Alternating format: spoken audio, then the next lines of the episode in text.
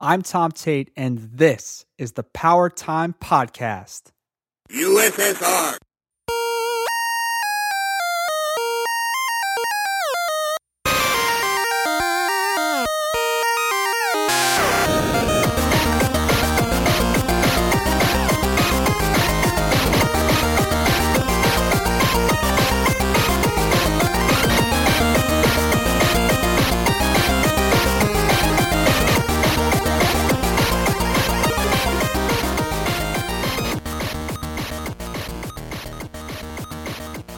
What's up, Power Players? I'm Tom Tate, your host and guide, taking you on a journey through our youth, one issue of Nintendo Power at a time.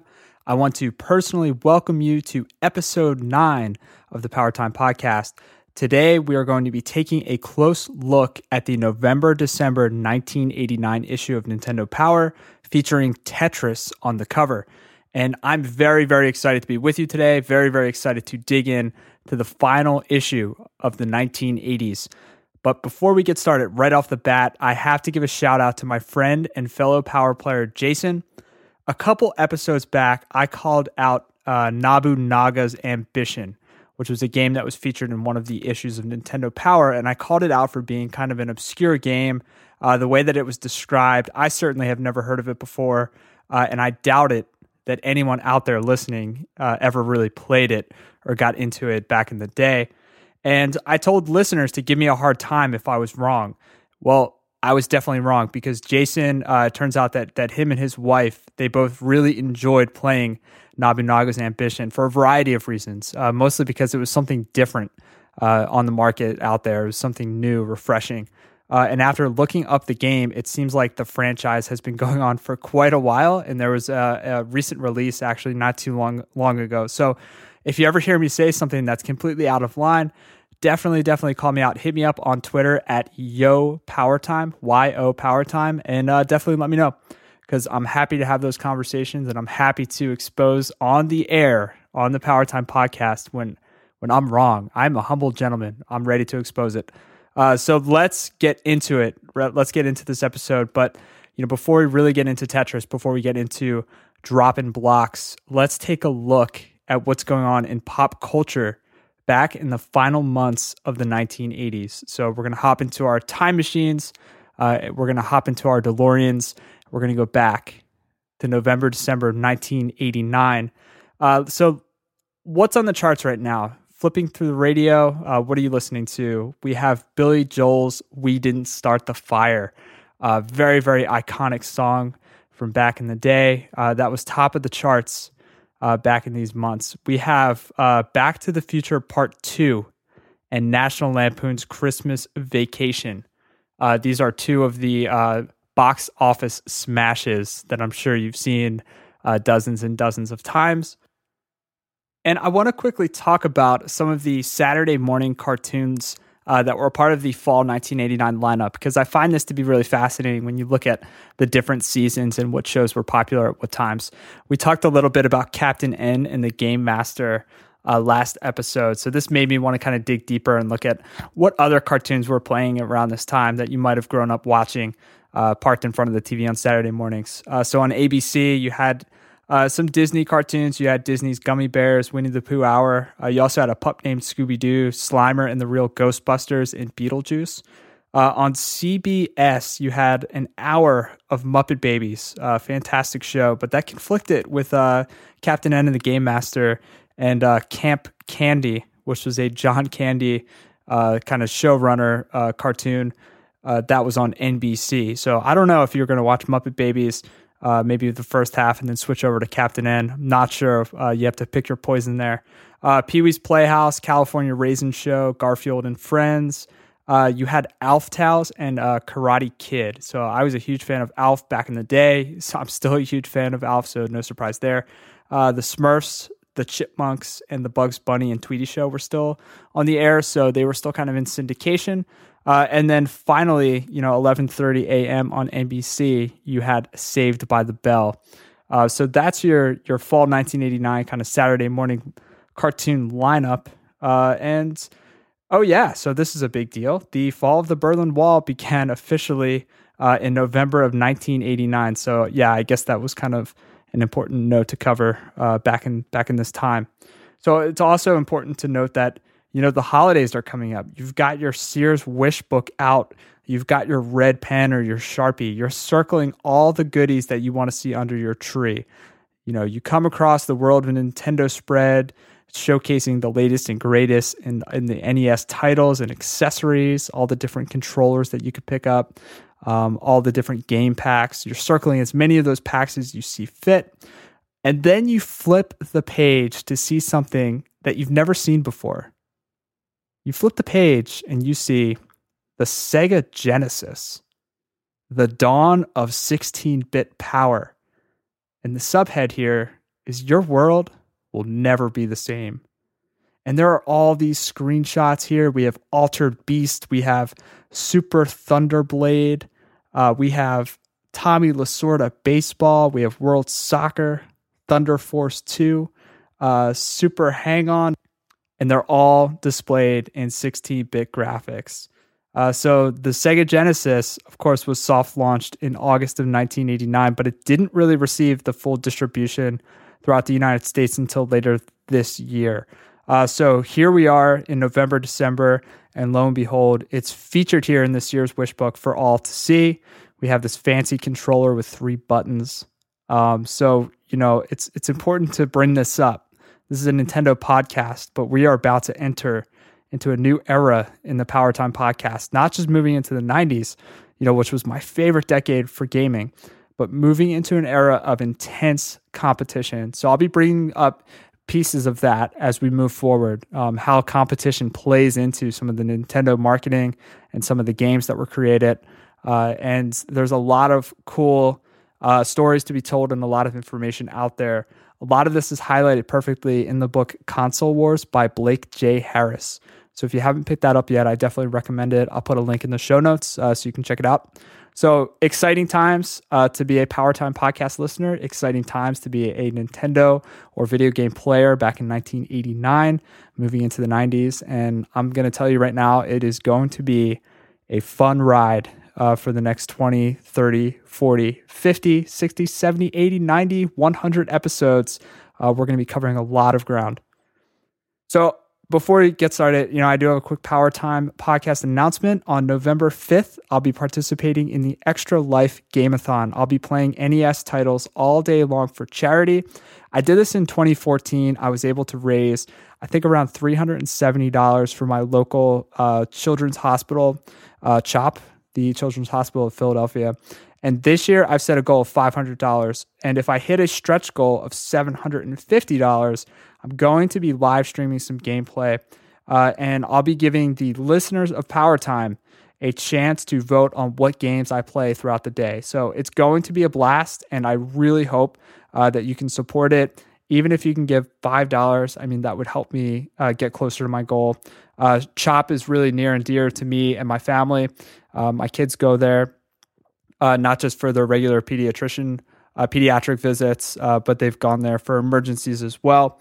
Uh, and it's really, really amazing. It's an amazing group of people that that run it, and they do amazing things. And they're very, very charitable and very, very generous. Uh, so I love to give back to them, uh, and I really hope that you can uh, support it and be a part of it. And you can learn more about that at powertimepodcast.com/slash extra life, all one word.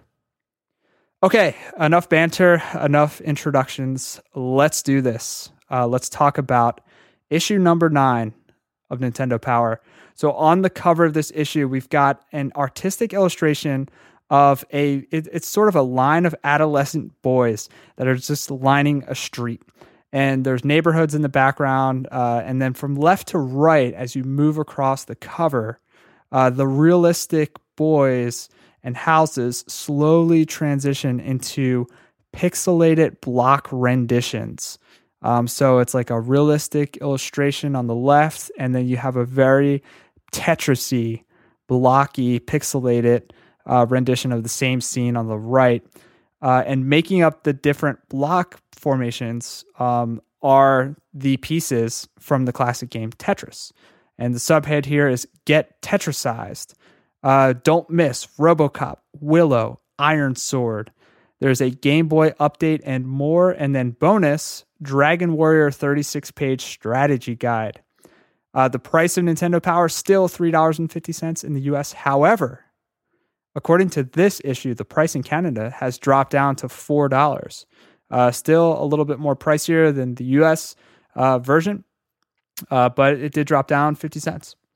Uh, this is still the source for NES players straight from the pros. And flipping over to the table of contents, we'll also get a little Super Off Road, NES Play Action Football, more on the Power Glove, a feature on Nintendo game endings revealed, and a few key previews like Shadowgate and A Boy and His Blob, which I'm excited for. Uh, so let's get back there. Let's beam back to 1989 and check out Tetris.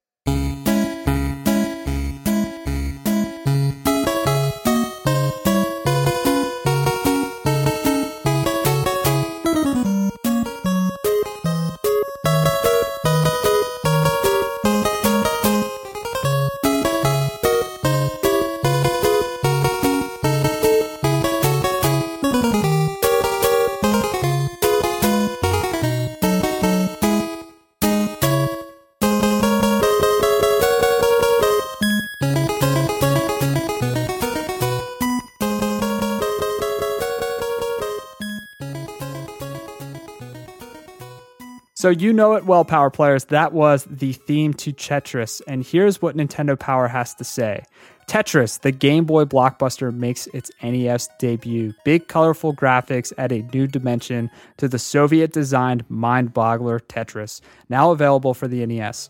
Already a hit for Game Boy, Tetris is a guaranteed winner on the NES screen. The tetrad patterns fall to new music in crisp detail and are manipulated into place with super sharp play control. So, anyone that has played Tetris before, you know that it's fairly intuitive. For those that haven't, you basically rotate and uh, kind of position different shaped blocks to create lines that would disappear once you've created a straight horizontal line of all of the pieces. Kind of hard to explain without actually seeing it, but once you see it, it makes perfect sense. Uh, the challenge, of course, is that different shapes would create gaps. So creating a straight line wouldn't be easy once you start to kind of uh, trap yourself by creating too many gaps. The speed also increased over time as you progressed, making it harder to make quick decisions. If you filled up the entire uh, vertical space and you hit the top, that would be game over. there's really not much else to say about Tetris uh, as a game. Uh, so you'll see in the pages of Nintendo Power they don't really have too much to say either. They basically just try to illustrate the gameplay with screenshots and very minimal text. There is a section uh, showing Howard Phillips, uh, Nintendo of America's kind of resident Tetris master, according to this issue, uh, and his variety of tips and tricks. There are five detailed strategies that he shares, and uh, as he writes here in the pages, the bottom line the best way to become an ace at the game and challenge for the Tetris title is to practice. So, yes, Howard Phillips' uh, wise words of advice practice makes perfect. So, we're going to listen to another music selection from the game Tetris, and then we're going to come back and check out the history of this iconic game.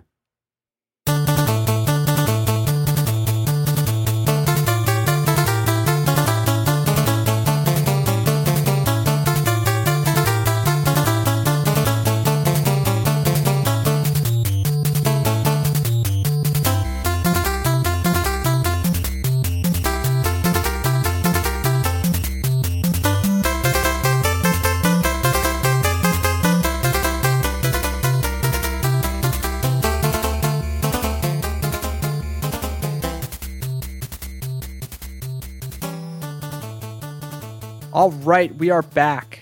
So, this issue of Nintendo Power is focusing on the NES version of Tetris, but it's certainly been made popular in the States through the Game Boy. And we talked a bit about this in previous episodes. The idea that you got better with practice was certainly true.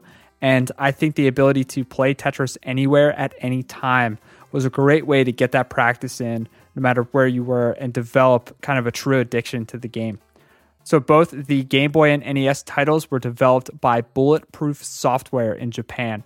The big story behind Nintendo's uh, Tetris was around securing the rights. So Tetris itself was developed by Russian game designer Alexei Leonid.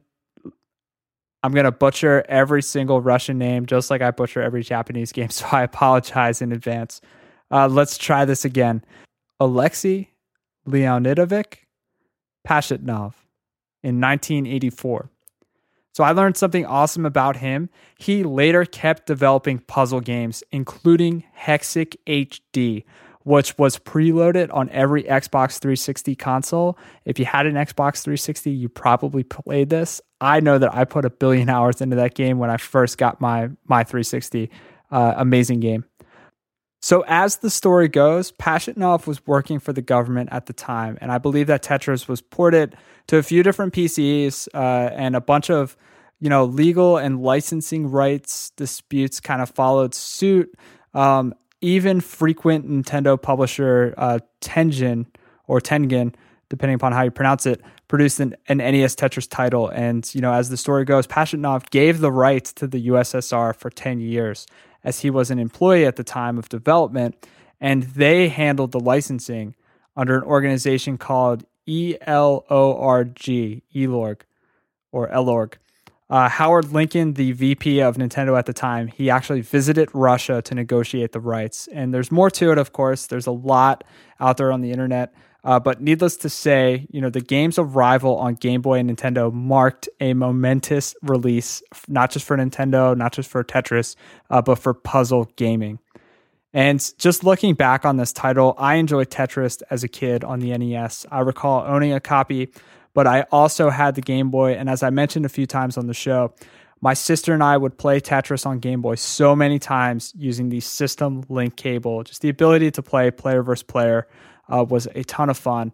And I remember car rides uh, in, in my family van, both sitting in that second row captain's chairs with the link cable kind of stretching in between, or you know, being at a relative's house uh, during the holidays when we just absolutely didn't want to be there because we just got all these amazing toys uh, for for Christmas. Just those memories of being able to kind of hang out with my sister and play uh, Tetris with the link cable uh, really sticks out to me. Uh, if you have any memories of Tetris, uh, if you recall phases of your life uh, where you got way too into it, uh, tweet me at Yo Power Time because I would love to chat Tetris. Uh, it's not the most exciting game uh, that we're going to be covering or have covered already. It doesn't have the same action appeal of, say, Mega Man 2 or the forthcoming Super Mario Brothers 3, but it, it is just a game that stands the test of time. Uh, some variation of Tetris ends up hitting most consoles, uh, most Nintendo consoles, including Game Boy Color, uh, Super Nintendo, N64. I believe even Virtual Boy got a Tetris variant. Uh, so it's going to continue to stick with Nintendo. We're going to be hearing a lot about Tetris as we move uh, forward through uh, future episodes. In 2009 or 2010, I can't really remember the exact year, but I, I recall getting Tetris for my PlayStation Portable, my PSP, and it was a downloadable mini title by EA, uh, just as a testament to how great uh, the core mechanics are from Tetris. I think I put, you know, a couple, at least 100 hours uh, that year just playing Tetris. Uh, EA introduced achievements for that game, and that was enough for me to really just want to rack up the lines and try to get those achievements. So Tetris plus some gamification, uh, it really, really stuck. And I remember just playing so much 2009, 2010. Uh, and I was playing on the classic mode, you know, so it wasn't anything new, wasn't anything fancy. It was just straight, uh, pure te- Tetris. So I, I love Tetris. I would love to continue talking about it, but like I said, it's not the most exciting title. Uh, we could have dug deeper into the history, uh, but we're just going to keep this episode moving. Uh, we're going to keep things moving because we've got a lot of games to cover.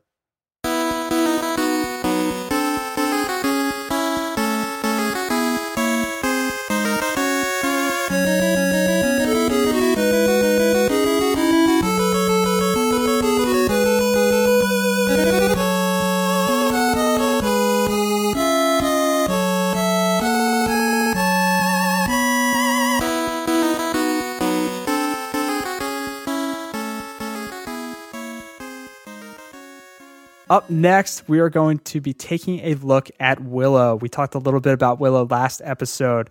The song that we just heard was the world theme from Willow. I've recently just fired up Willow for the first time and I put in about 45 minutes of gameplay. It was a lot of fun.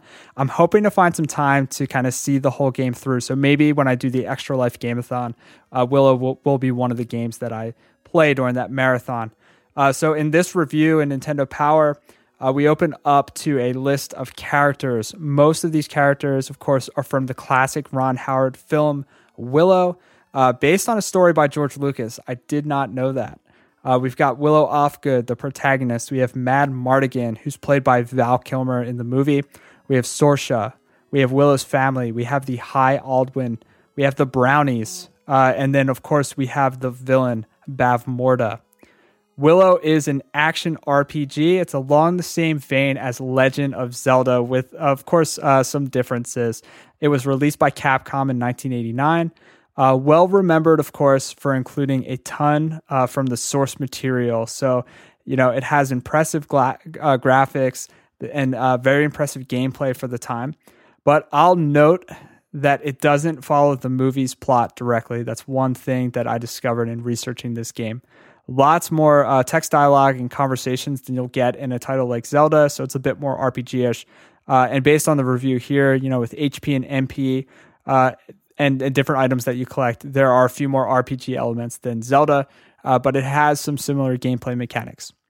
So, a few other interesting things of note uh, in this feature, there is a list of items. There's the flame sword, the gold shield, medicinal herbs, uh, etc. But most interesting that I found uh, paging through this, and I'm surprised I even caught this, is the inclusion of an ocarina. Now, the ocarina was not a notable musical instrument in my suburban social circle until the release of The Legend of Zelda Ocarina of Time. And uh, the ocarina, I think, appeared in the Super Nintendo version of A Link to the Past. But if I remember correctly, it was referred to as the flute. Uh, so here we have this iconic Zelda and iconic Nintendo item just being casually referenced here from Willow. Uh, and I thought that was pretty cool. Uh, and maybe you know if if if if just the ocarina wasn't something I was exposed to, but maybe you were exposed to, let me know uh, because I'd be curious to hear if you know the ocarina was this popular instrument prior to video games, prior to the Legend of Zelda. The other fun fact about Willow is that, like uh, Ninja Gaiden, an arcade game was actually produced alongside the NES title for Willow and uh, they were completely separate. They were developed completely separately. Uh, and I played the arcade title, uh, and not only is it one of the more graphically impressive titles for 1989 for its era, but it's also one of the funnest. So if you want to try to check this out on YouTube, uh, maybe I'll try to find a link for the show notes. Uh, it's a side-scrolling action adventure platformer, uh, and it really captures the feel of the movie pretty perfectly. I definitely recommend you check out some video footage. I'll see what I can find. Uh, and I'm going to link up a great article from hardcoregaming101.net uh, in the show notes at powertimepodcast.com slash nine uh, so that you can learn more about uh, this amazing game and also its, its arcade counterpart uh, because it was just a really fun franchise, uh, not just on the big screen, but also on your on your home screen playing on the NES. After that, we've got to look at Ivan Stewart's Super Off Road. This is a racing game that takes advantage of the NES Satellite four player accessory. We touched on that last episode. Uh, judging from the screenshots here, it looks very similar to RC Pro Am. And as a fan of RC Pro Am, I'm sure this is a blast to play. It looks like a lot of fun. Plenty of courses, uh, lots of power up items that you can scoop for some four player action. And finally, we've got a review and walkthrough for Iron Sword, developed by Zippo Games. And uh, Zippo Games was a subsidiary of Rare, and this was published by Acclaim. This is officially the sequel to Rare's Wizards and Warriors, although it doesn't really make that super clear in this feature. Uh, and this game was previewed a few episodes ago as well, uh, and here it's getting its formal review. So, once again, uh, Kuros the warrior is called upon to restore peace to Sindarin. He must defeat the evil wizard Malkil, who has assumed the elemental forms of earth, wind, fire, and water. Nintendo Power takes you through the wind elemental stage right up to the boss battle. There are a lot of items in this action adventure RPG. Many of them are shown here. There's the golden egg, the sword, the eagle king, the book of Sindarin. This is a true uh, Wizard and Warriors game for sure, uh, just given some of these item references. There's also a continued look at Robocop uh, in this issue with even more maps and strategies. And I was playing through Robocop the other night uh, without Game Genie, and it was super difficult. Lots of fun though, and I remember every bit of that game. And of course, it wouldn't be a holiday season without a popular football title under the tree. These are the years before Madden, uh, before some of the bigger franchises. So instead, of having those weekly uh, Madden installments, we have one of the greatest uh, football titles, NES Play Action Football. Four player mode, instant replays, which we'll talk about shortly, player energy levels, playoff mode, uh, more enhanced stats. This was definitely an enhanced, uh, supercharged football title for its time. You can sub out players, which certainly feels pretty unique for 1989, the ability to do that. Uh, there are eight teams in NES Play Action Football. It looks like the team names aren't licensed, so your teams are just cities. We have Denver, Miami, LA, San Fran, etc. But the actual players are included here. So I'm seeing, you know, Dan Marino, John Elway, Bo Jackson, Joe Montana. They're all here uh, playing for their cities. Tecmo Bowl is definitely well remembered as an NES football classic, but I personally I, I feel like I logged more hours uh, playing one or two player NES play action football than I played Tecmo Bowl.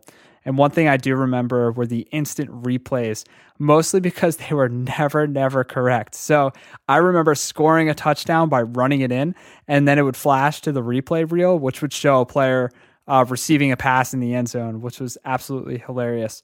Uh, but yes, fantastic game. Uh, and then finally, we have a quick set of featured winter games. I'm not too sure which makes these winter games, but we have Wheel of Fortune Jr., Jeopardy Jr., Three Stooges, Stealth ATF, and Godzilla. Uh, and they were all uh, receiving mini reviews in this issue. And before we head into the next featured section, previews, I just want to give another shout out uh, to a listener. Uh, this time going out to Anthony Hayes, who left a review on iTunes. Anthony writes, Thanks for the trip down memory lane.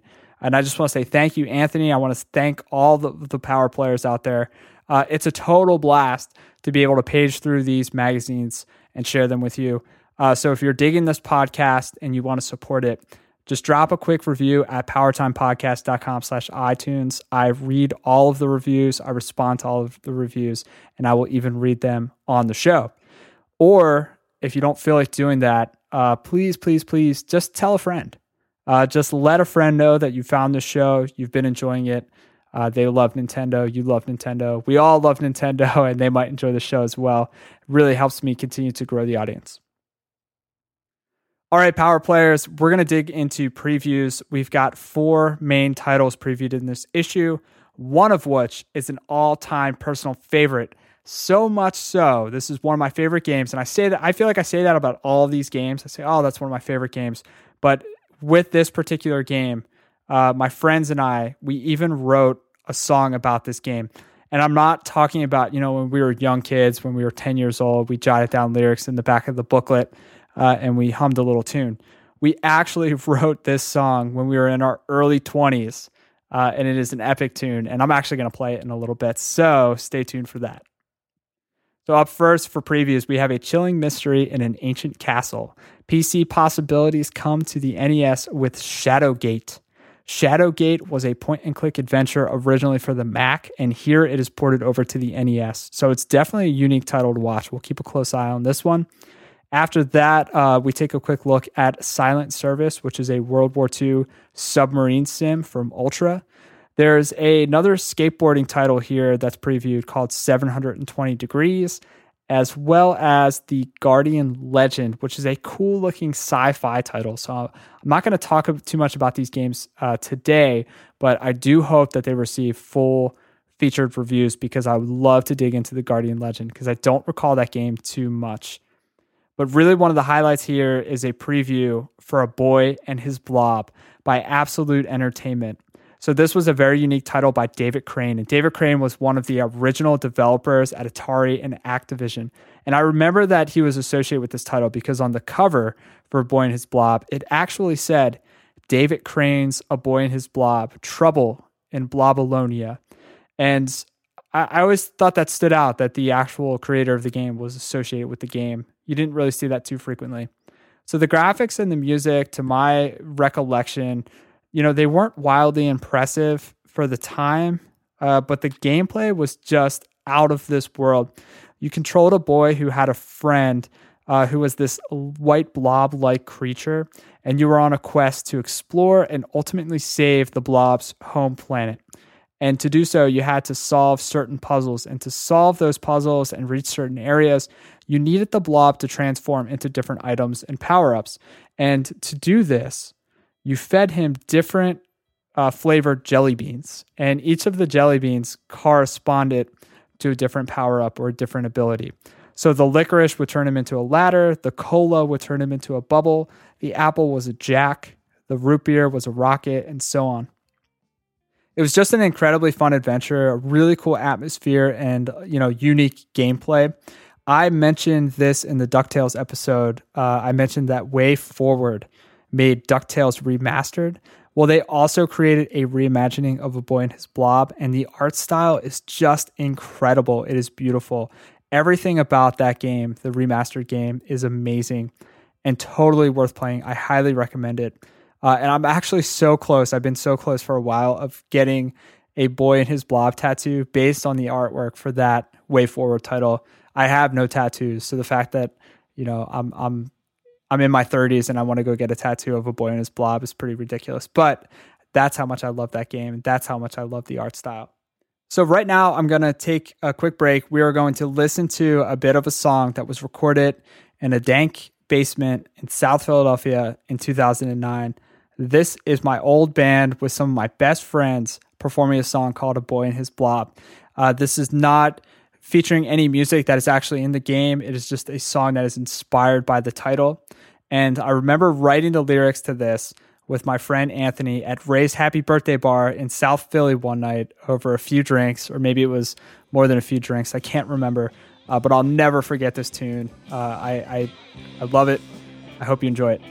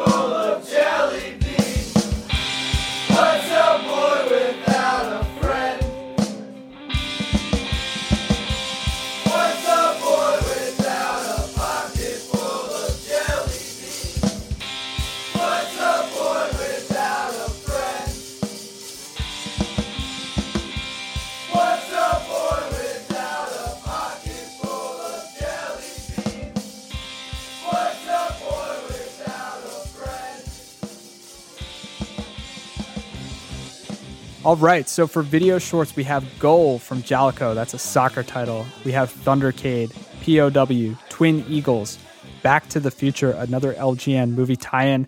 And we have Black Bass, a fishing title that I played a ton at my neighbor's house right down the street.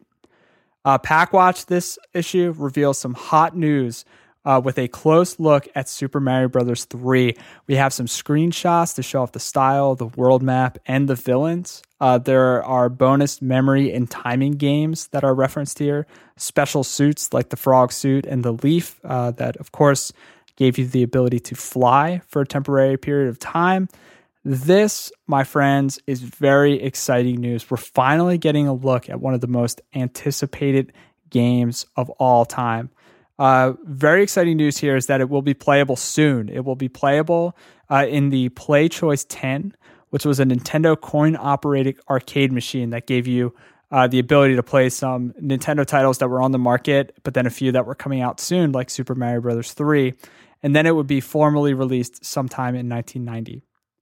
So after this in Pak Watch, we've got Eight Eyes, Abadox, Rescue the Embassy Mission, Top Players Tennis, Adventures in the Magic Kingdom, the California Raisins game, The Last Starfighter, Web World, Urban Convoy, and Captain Skyhawk.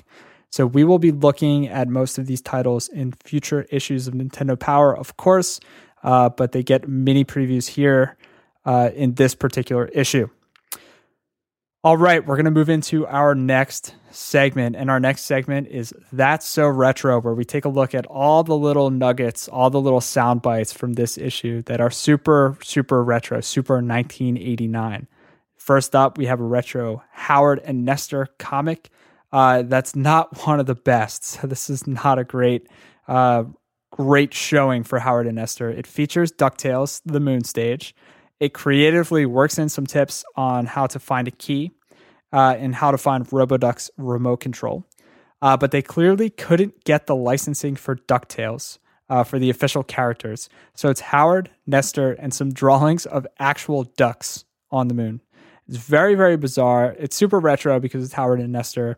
Uh, especially, there's a corny joke when Nestor says that he's uh, he's been abducted, D U C K, uh, by aliens uh, which is very, very uh, corny, very 1980s.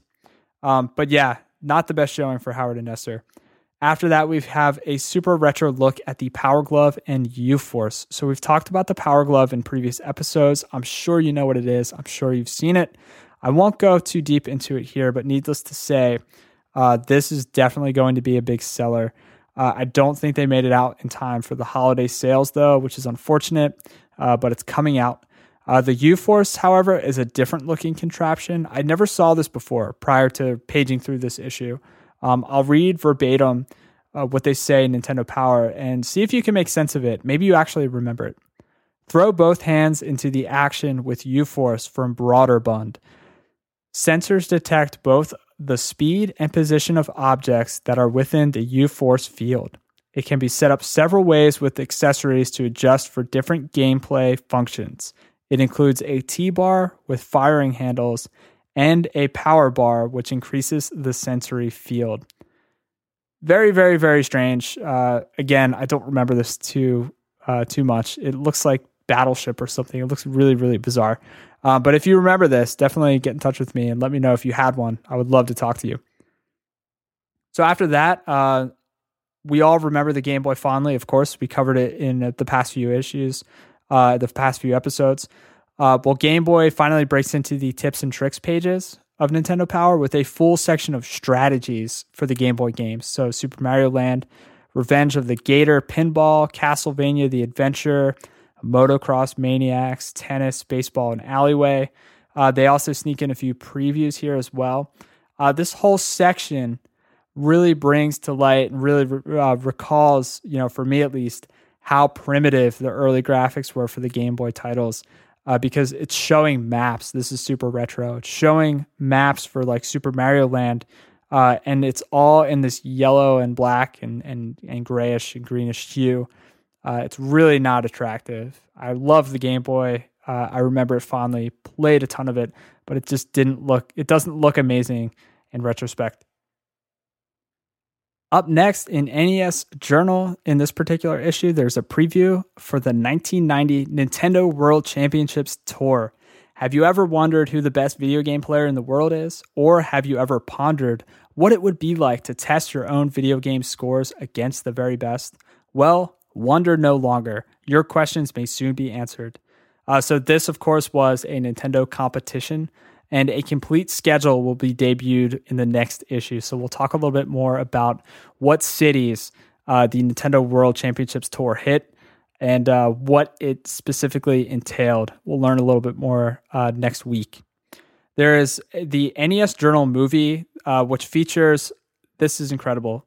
The NES Journal movie features The Wizard, easily a fitting feature uh, for That's So Retro because this is one of the retro video game movie classics.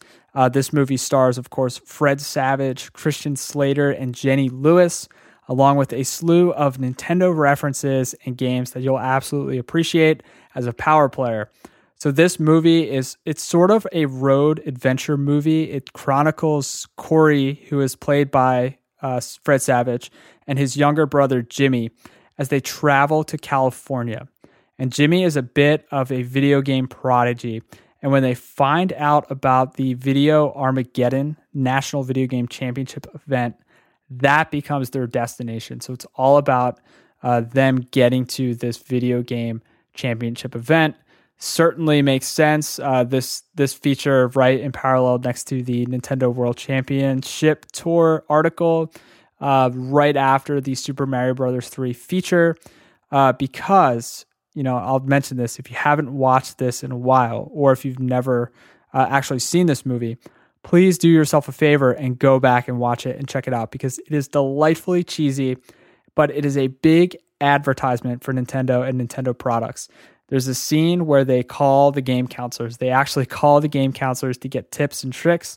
Uh, there's also a scene where the cool villainous kid uh, on the block debuts his power glove and of course, the finale shows off the yet to be released Super Mario Brothers 3. Uh, and that is the first time that I've really caught a glimpse of Super Mario Brothers 3 gameplay. Uh, was watching the movie The Wizard back in 1989 uh, or 1990, uh, whenever whenever it got its VHS release. So I'm sure 1990 is when I actually caught The Wizard. Uh, but it's just fantastic. It's worth every minute. I definitely recommend checking it out. Up next, we have one of my favorite segments of the show. Are we having fun yet?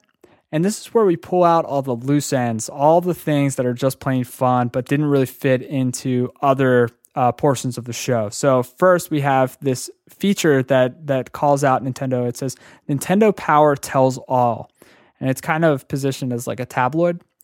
And I wouldn't necessarily call this fun, right? I've talked a bit about this in the past. Nintendo runs uh, this Nintendo Power Tells All, the top 10 game endings exposed feature to showcase 10 classic game endings and what happens. Uh, and this was pre internet, pre spoiler alert. And if you've been following along with Power Time, you know that I don't really care too much for Nintendo Power revealing too many plot twists and plot points within their pages because I think it takes away from experiencing the actual game. Tips, strategies, I get that.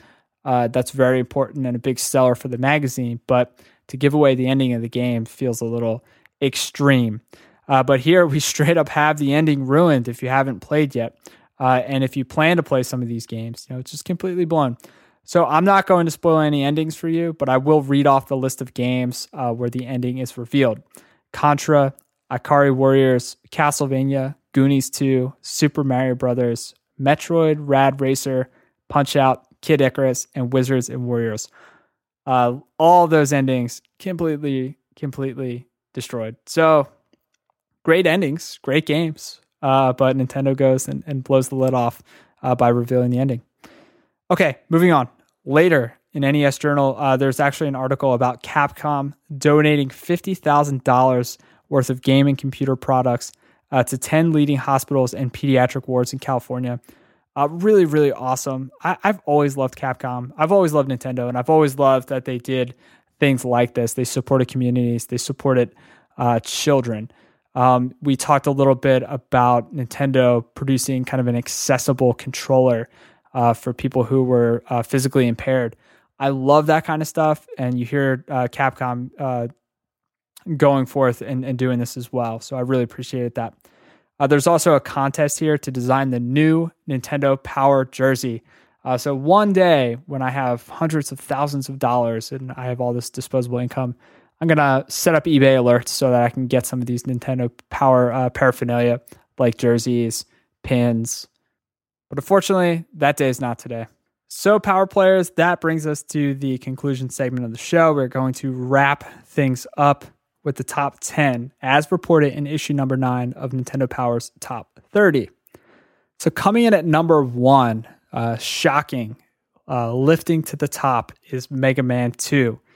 After that, we have Super Mario Brothers 2, Zelda 2, The Adventure of Link. At number four, we have Ninja Gaiden.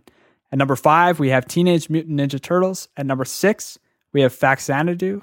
Number seven, Dragon Warrior. Number eight, The Legend of Zelda. Number nine, Strider. And coming in at number 10, we have Bionic Commando. So you can see some fluctuation this week. Uh, we have some new titles that are rising to the top, titles that were featured in previous episodes uh, previous issues. So, up next week, uh, we are starting a new year next week as we enter into the 1990s, and we're going to kick things off strong with the January February issue of Nintendo Power. We'll be taking a look at Shadowgate, River City Ransom, Clash at Demon Head, uh, Batman, which is actually the cover story, and much, much more. So, tune in next week. It's going to be a blast. As always, my gratitude and deep admiration for all of the music that's featured in today's episode. Uh, in this particular episode, we didn't feature any cover artists, but we did feature some fantastic music from We Guy, uh, who puts out some some uh, NES classic tunes in 8-bit stereo on YouTube. So I'm going to link those up in the show notes. Uh, we did listen to Azure Flux, uh, Eat My Chips, which is the unofficial Power Time podcast theme. Uh, we listened to a few tracks from Tetris uh, from We Guy in 8 bit stereo. Uh, we listened to the world theme from Willow, also compliments of We Guy. And then finally, uh, we heard A Boy and His Blob by my old band, The Old Days. Uh, if you check out the show notes for links, uh, you can check out the show notes for links to all of this, powertimepodcast.com slash nine. I'll link up where you can check out more music, and I'll also have a few bonus videos as well. All right, power players, that's going to wrap up today's episode. If you want to keep in the loop with all things Power Time, check out powertimepodcast.com slash unlocked to join our private community and newsletter. And as another quick reminder, on November 5th, I'll be raising money for the Children's Hospital of Philadelphia through Extra Life, an all-day gameathon. You can show your support by checking out powertimepodcast.com slash extra life and making a small donation. I would totally appreciate it. And finally, I love feedback. So if you're enjoying the show, please let me know. If you're not enjoying the show, let me know too so I can work on it. I'm here to serve you, the audience. So please uh, tweet me at Yo Power Time on Twitter, um, or you can visit the site to contact me. I, I'd love to improve, just continue to make the show better. I'm always kind of working on the length, the music selections, the history. Uh, so let me know what you like and let me know what you don't like. And with that, I'm your host, Tom Tate, signing off. Thanks as always for your time, attention, and participation. And until next time, keep on playing with power.